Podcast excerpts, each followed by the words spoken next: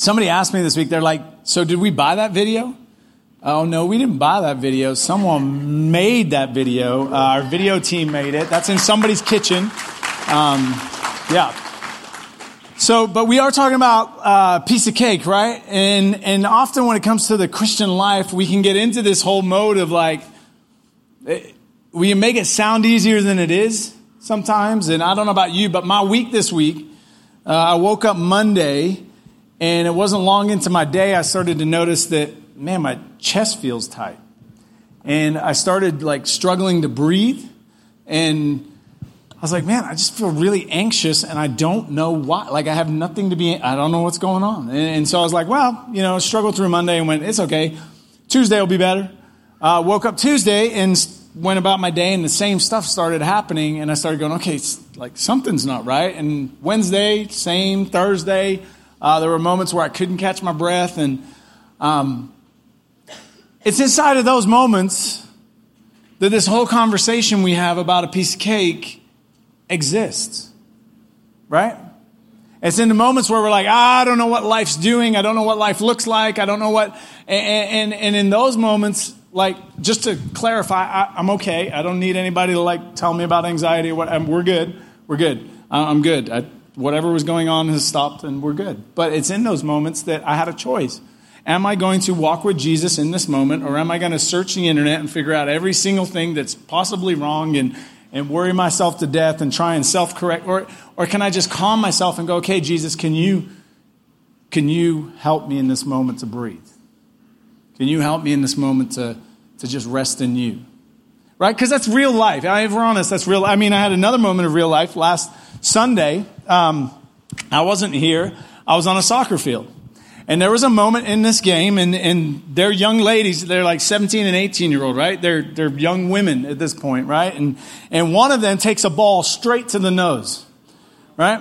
And she's my tough kid. She's my kid that like when the game's rough, I look at her and I go, I just need you to go in and just rough some people up. And she goes in and takes people out. Um, so she's coming off to the side. I see, I see it happen and I'm like, oh, she's fine, right? Because she's that kid. Well, this ref who might have been 20 years younger than me, right?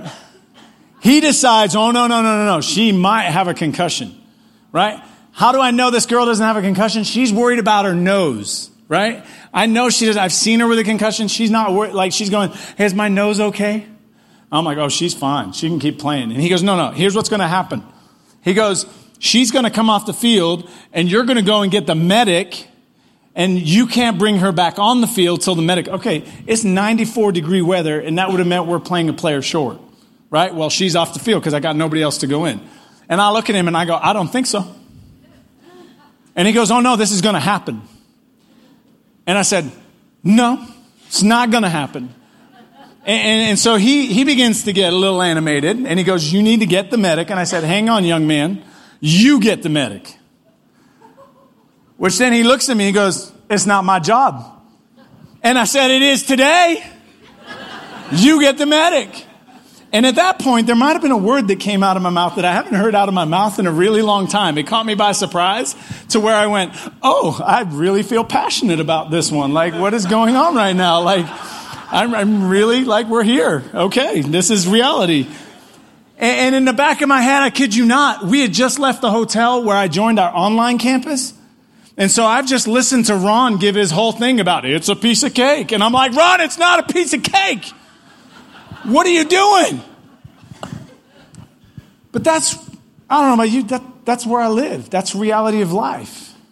Those are the moments that I'm either going to invite Jesus into and it works or it doesn't. Those are the moments that catch us by surprise where what we're talking about, and, and Ron framed it up last week. You don't have to turn there, but in Colossians chapter 3 and verse 4. It says, When Christ, who is your life, appears, then you will also appear with him in glory. When, when Jesus, who is your life. That's not like, that's not like Jesus is my buddy. That's not like Jesus is my, my, my keychain. That's not like Jesus is my hangout on a weekend raise my hands a little. That, that's, that Jesus is saying, when, when Jesus, who is your life, your life has been hidden in Christ. the Bible talks about.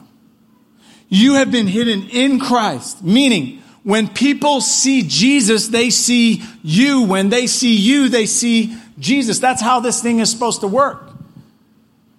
And, those are the moments when we talk about like the, the, this concept of life being all connected, that every sphere of life, from anxiety to soccer fields to marriage to all these spaces, what you find in those spaces, or what we should find, is that we're whole and holistic. And I got to thinking, why is it that culturally, it's not even just Christians, culturally, when you get into, when you get into a situation, right?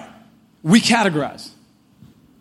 So, so, so, so I have my work box, and when I'm in my work box, everything makes sense for work, right? Step out of my work box, I'm on my way home. Now I'm into my my whatever home box looks like, whether that's family, whether that's marriage, whatever that looks like, right? Then I'm into my my, my leisure box, right? What I do, what I do for that, and then and, and somewhere along the way, as as humanity, we we started to live in this categorized world, and it's not even just like like I said, it's not just Christians; it's all over. The, the, a common thing you'll find is people compartmentalize, and I start to go like, started just asking the question where did it come from? And why do we do it? And one of the answers for why we do it, I found out last night. You ever played Pictionary? Okay, so I play Pictionary. If you play that game, play with somebody who can draw. Because I played with somebody last night, my brother, who, in drawing a goldfish, looked like a shark. And then it looked like a tiger shark because he put stripes on it. Why? We don't know. But here's how Pictionary works if you haven't played, right? You draw, somebody else guesses. No way I was guessing. There's not a chance, right? So, in this, in this game, one of the things you do is you announce what the category is. And I was like, man, that's interesting. Why would you announce the category? Because what it does is it puts your brain in a specific space. So when you say this is an object, you begin to think what? Objects. Then when it's drawn, your brain's already geared to this is an object. And I think what happens is in our humanity, it's easier to compartmentalize because it takes less energy. It's easier to compartmentalize because when I get in that space, then I just think through that part of my brain. And so one, I think it's easier is why we do it. But two, I think there's a really big theological reason that we, we have entered this space. I think there's a really big theological reason um, for this, this, what we would call breaking it down to the ingredients of life. And so, if you'll let me, I just want to go back to the beginning of the book for a second. Because I think in the, in the story, the overarching story that we find in the journey of humanity with God, that what we find that when they pen down words of their experience with God, what we began to discover and what we began to find is that this whole concept has an origin. What do I mean? Well, you get to the beginning of the book, and a man named Moses is penning down for us what happened. He's recording the story of God. And it begins with creation. It begins with God breathing, and planets are born, and, and the earth is formed, and everything that we know, including humanity.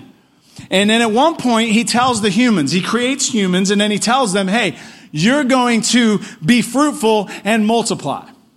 Okay, so if we're just categorizing for a second within the story, what you get in this moment is God telling them, hey, have babies, right? So he's actually entering into their procreation life their, their sexual intimate life, like God is entering into that and going, hey, this is what I'm telling you to do. In the same breath, he then tells them, hey, rule over what you see. So he hands them leadership. So you got your procreation life, you got your leadership life, and then next to your leadership life, a little later, he says, hey, I want you to work the garden and take care of it.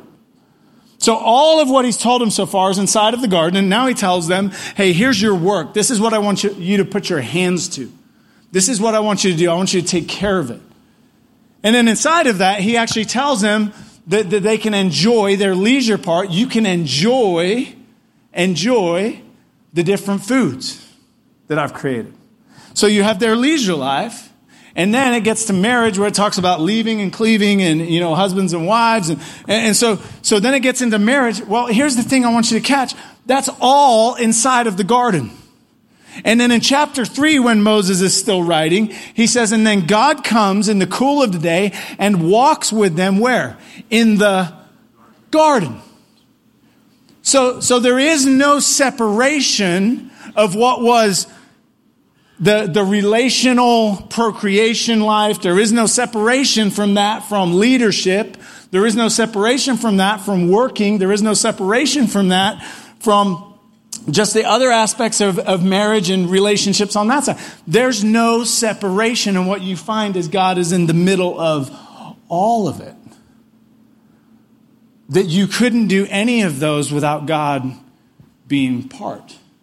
The cake, if you like, was whole.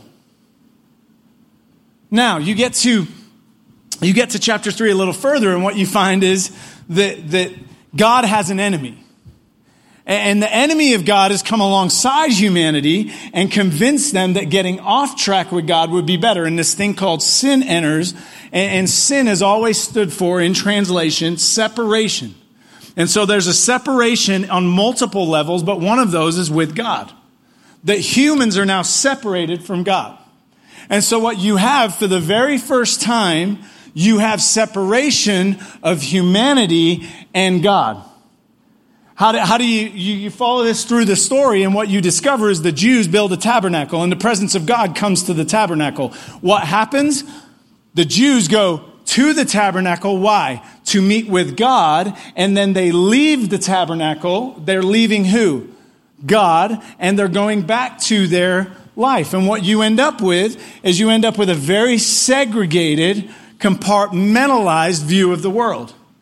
That, that, that when I need to make amends with God, I go to what we call church. And when I get to church, when I, when I arrive there, then I actually make right with God, but now I leave and go about the rest of my life. And if you follow church history all the way through, what you discover is what was created over the ages was this view of I go to church, that's where God is, and then I leave that and I go into my life. The problem is, we weren't created this way. The problem is, the design of humanity was never designed that way, where you would have a separate life apart from God. And so I think what, what naturally, over the years, what's happened is then, okay, so, so you have your different areas of life. That's a whole lot easier. Because then I go to, I go to church and that's in its nice, neat box. And then I go to the rest of my world. I don't think Jesus intended it to be this way. And it's captured, if, if, if you'll let me, and I'm going to give you a bunch of disclaimers today. Because it, it's easy to sit here today and walk out and go, wow, that was such a simple message. It's a simple message that you'll spend the rest of your life trying to apply. And it has massive ramifications, church. I sat with a young man this week. I love him dearly. And as I sat with him and began to listen to his journey, he began to tell me why he doesn't go to church anymore. And you know what it was? Hypocrisy. You know what hypocrisy is? It's when my world looks like this where my church is here, my church box is here, and so I go to church and I tell everybody, hey, I go to church. I'm a Christian. And then somehow, some way over here, they see you at work and go, I thought you were supposed to be a Christian. Aren't Christians honest? You're robbing everybody blind in your business practices. And all of a sudden, what, what is here and what we claim here doesn't go over. That, that, that's hypocrisy. And this young man was going, I can't handle more people that look that way. I said, You got to come meet some people that I know because they're not that way. I said, You got to come meet the family. You see, when we get it wrong, when we live inside of the wrong story, then what happens is we end up living a way that God never intended for us to live. And so if you have a Bible, John chapter 10, John chapter 10 and verse 1.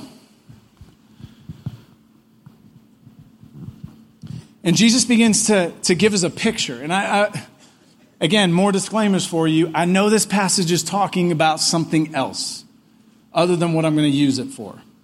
We could use this passage to talk about the Pharisees and what was going on and what Jesus is teaching against. We could do that.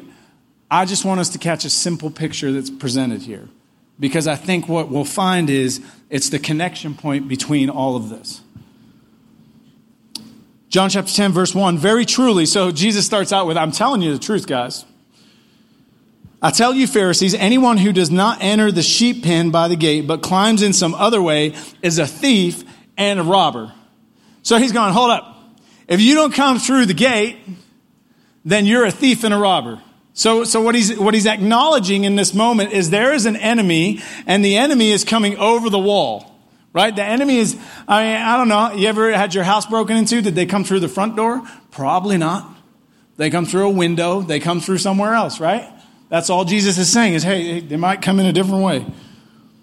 Y'all got safe houses because nobody nodded on that. Everybody's like, yeah, I didn't, don't know what you're talking about. Nobody ever broke in my house. The one who enters, verse 2, the one who enters by the gate is the shepherd of the sheep. The gatekeeper opens the gate for him, and the sheep listen to his voice. He calls his own sheep by name and leads them out. When he has brought them, when he has brought out all his own, he goes on ahead of them, and his sheep follow him because they know his voice. But they will never follow a stranger. In fact, they will run away from him because they do not recognize his voice. Okay, so really weird for us because unless you grew up in Farmtown, USA, or you're English, right? The whole concept of sheep, the only thing you know about it is at some point you were sitting as a toddler and there was a book showing you what stuff was, and somebody pointed to this white fluffy thing and went, bat. Right? And that's what you know of a sheep. That's it, right? So, so this is a little abstract for us, unless you came from a certain context, because we didn't grow up with shepherds and sheep pens and sheep and all that, right? But what it was is Jesus is building a picture that for them sitting in that moment, they would have understood instantly. And the picture is there were rock walls that went around, and that made the pen for the, sh- the sheep pen. That's what it was made up of. The walls were all rock, and then there was a gate on the front. And he's saying specifically, the thieves come in another way. They're coming over the wall, right? They're not coming through the gate. The shepherd is the one who comes through the gate. And so he's building this picture, and in the midst of building the picture, he begins to talk about, and the shepherd, right, the sheep know the shepherd's voice. So the shepherd speaks to them by name, the sheep recognize his voice, and the sheep follow him. And, and so he's, he's laying out this picture, and in the midst of it, then, in verse 6, Jesus used this figure of speech, but the Pharisees did not understand what he was telling them. So, so John, the author, is like capturing this moment for. He's like, yeah, Jesus was talking. They didn't get it. So Jesus said this. Therefore, Jesus said again, I'm telling you the truth. I am the gate for the sheep. All who have come before me are thieves and robbers, but the sheep have not listened to them. I am the gate. Whoever enters through me will be saved. So now he's going all encompassing, going, I am the gate. So when the only way to get in is through me. So anyone who has come in, they've come through me. And then it says, they will come, come in and go out and find pasture. They will come in. So they're going into the sheepfold. They're coming out of the sheepfold and they will find pasture. Check this out. The thief comes only to steal, kill, and destroy. I have come that they may have life and have it to the what? Full. Okay. So Jesus is giving this familiar picture to them, right? And now in the midst of it, he goes, Hey, remember the thief? So he's connecting now to an enemy. And the original enemy that we talked about that showed up in the third chapter of the book, right, that Moses wrote about, he showed up, and when he showed up, the, the ramifications for humanity was this segregation of everything. Everything split. We split from our own physical bodies. That's where death comes in. We, we naturally are decaying. Along with that, then you have this split between the relationship between God and man, and you end up with religion as we know it, right? That was the original. Jesus now connects and he goes, Hey, you have, you have an enemy. And the enemy wants to steal, kill, and destroy. All three of those things are designed to separate. What Jesus is getting at is you are the sheep, right? He is the shepherd. And now there's an enemy that is still wanting to get its hands on you. Why? So that it can segregate, separate, and push you apart. Jesus, on the other hand, is going, I have come. What is Jesus' role in this whole thing? Is to bring life. Now, what's fascinating is the next part of that, where it says in life to the full, we don't have English words to translate that well. Like literally, we, we don't know how to translate it. Because it means abundantly above. It means, it means that it's more than is necessary. Okay, catch this for a second, because there's an enemy that wants you to live this way and, and what Jesus is saying is, I've actually come that you will have so much life that it will flow out of you. Like it's just too much. It's more than you'll ever need.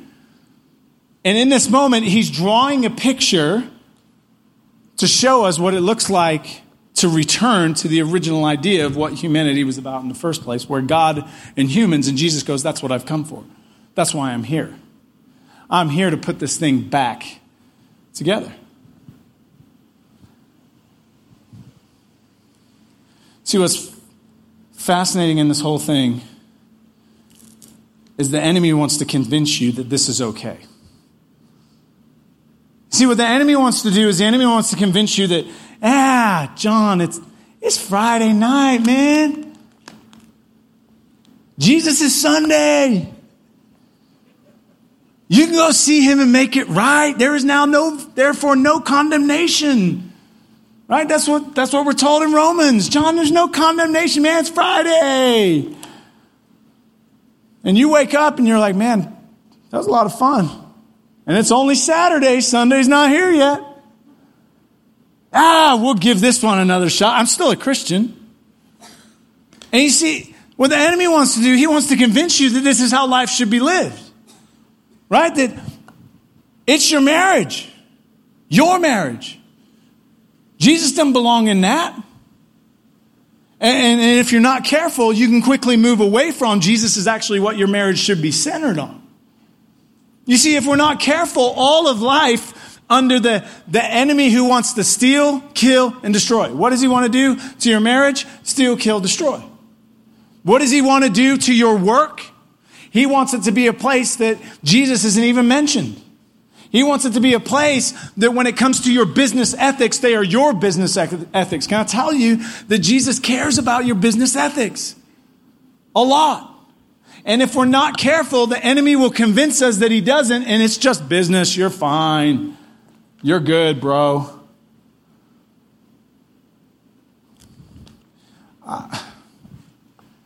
I know this passage can be preached different. I know that. But I really, really think what Jesus is getting at is he wants us to catch the picture. So if you'll let me, in the minute 22 that I have left, I just want to paint for you the picture that Jesus is painting. Because you see, if you're a sheep, which is what you are in this passage, that means that when you're led to the sheep pen at night and you go into the sheep pen, right? You're just a little sheep getting your sheep pen. Matt. Right? And you're chatting with your buddy. And life's good because you're in the pen. And you're like, man, I'm just a little tired. And so you decide you're going to hunker down for the night. You know where the shepherd is? He's laying at the door. Why? To make sure that nobody comes in and harms you. So in your rest moment, the pen would be your home moment. Jesus is at the gate because he is the gate. And he's protecting you as you sleep. You know, it's crazy to me when people go, man, I don't, I'm not a person of faith. You know what my answer is? You go to sleep. You ever think about it? You have no control when you sleep. None whatsoever. People that think they control everything, just go to sleep. You'll realize you don't. And in, the, in this pen, as sheep, we fall asleep. And the, the confidence that we have lies in the shepherd who is at the door, that the thief won't get us. And then somewhere along the way, we wake up as sheep and, bah, right? And, and over here, the shepherd goes, I can translate, that's breakfast. And so the shepherd then says that he calls them by name. He calls you by name. He knows you. We're going back to the intimacy that we find in Eden, where he knows them by name. And so now he calls them by name. Hey, Billy, come on out. And Billy's like, man, all the way out, right? Man, right? Billy's just excited. Sally, come on. And now Sally comes out. Why? Because they know the voice of the shepherd. It's intimacy. And the shepherd, it says, goes out ahead of them. The shepherd leads them down the path. And they're just right behind, right behind. And it says that the shepherd takes them out to pasture. Psalm 23 captures it that he leads us beside still waters and he makes us lie down in green pastures. Why? Listen to the next phrase. I am the good shepherd. That's his definition of who he is in this picture. He is a good shepherd. So the good shepherd leads you to pasture. Why? Not because he needs to eat, because what? You need to eat. As a sheep, you gotta what? You gotta eat. And so now the sheep is in the field and the shepherd watches over the sheep while they what? What is the work of a sheep? You ever think about that? Stand in the field and eat. That's your work. So, in their category of work, Jesus is where? Right alongside. him.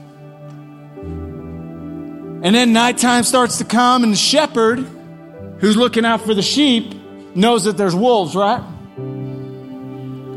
And the shepherd goes, Hey, let's go, Billy. And what do they do? They follow him all the way back where? All the way back to the pen where we started. It's an all encompassing day. And who's it been lived with? The Good Shepherd. I believe more than anything that what Jesus came to do is to put your life back together. That this is a cruel version of what the enemy wants you to live that the enemy wants you to live in spaces where God's not present, right? And what Jesus came to do is he goes, No, I came to give you life and give you life abundance. That means when you show up at work on your Monday, guess what? The good shepherd led you there, is how it's supposed to work. The good shepherd not only went with you, but he led you into that space. He goes before you. So that when you get in that space with the good shepherd, what happens is now he's led you there, your eyes are on him, but you're able to what? Do what you need to do throughout that space. But what are you always conscious of? The Good Shepherd. You come home, and I don't know if sheep have husbands and wives, but don't know if they have families, don't know what their home situation looks like. But the idea is that when you get home, the Good Shepherd is where? Right there, holding it all together. I think it's simple, church. What God has been doing for all of history is He's had a design for humanity that He is putting it back together. And in Jesus, what he declares, in Jesus, what he declares is that he has come to give life and more life than you could ever live if you'll let him. What's our role? May I hear your voice? Where are you at? I'm there. Man, Jesus, you're speaking to me in this moment. You want me to respond this way? Okay. Man, Jesus, I blew that one. You want me to show what it looks like to, to humble myself and walk in humility? I'll go do that wow, this person hurt me. Man, Jesus, how do I how do I forgive them in this moment? Man, I have a choice right now. I could go this way and make a lot of money and it be kind of shady, or I can go this way and know that it's upheld and righteous. I'm going to say no to the extra money. Thanks. See how it works? It's simple. And I think the image that Jesus has given us is that he's putting it back to how it was at the garden where humanity got to walk with God in everything with no separation.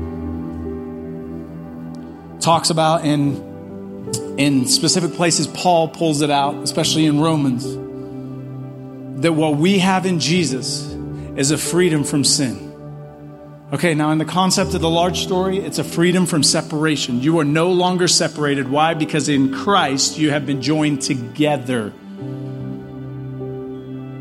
In Jesus, in Jesus, your week doesn't have to look like hypocrisy.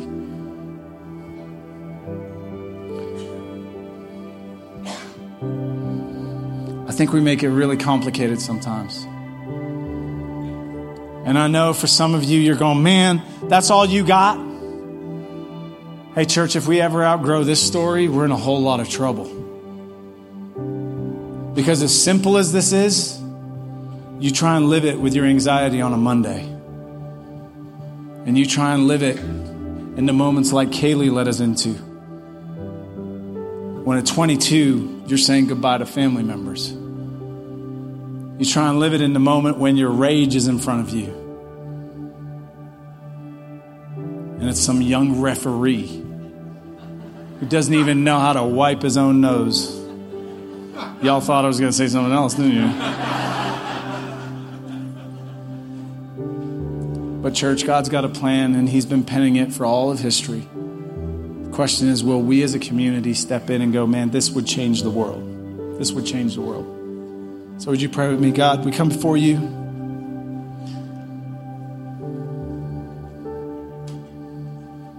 God, we're humbled. As the psalmist put it, that you would even look our way. What are mere mortals? What are we, God? That you would even be mindful. God, we started this thing with a celebration that we are sons and daughters. God, we started this thing recognizing of what you've given us in Jesus. And God, we end it being in awe that you're putting all things back together in Jesus. All things, including every part of our lives.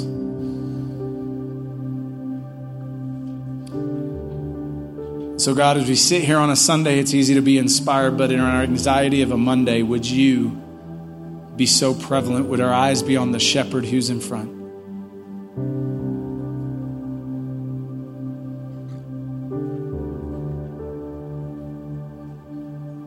God, as we move through our week and we're tempted to get off track and things don't line up as they should, God, would you remind us that you're in the presence of them? Would you remind us that in your spirit we're never alone? And would you remind us that, God, you, you loved us first the whole time.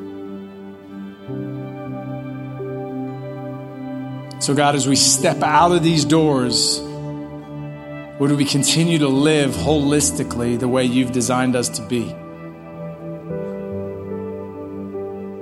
We're so grateful that a tomb is empty, that death is conquered. We're so grateful that the end of the story is God, we will never be out of your physical presence again. That we have a glorious day awaiting. And so, God, in between, would you allow us to build our life on you and you alone? Would you allow us to build our life on the, the love that you had for us first? And would you give us a holy confidence to step into the spaces you call us as you're leading because you know us by name? Thank you for knowing us. Thank you for loving us. And everybody said, Amen.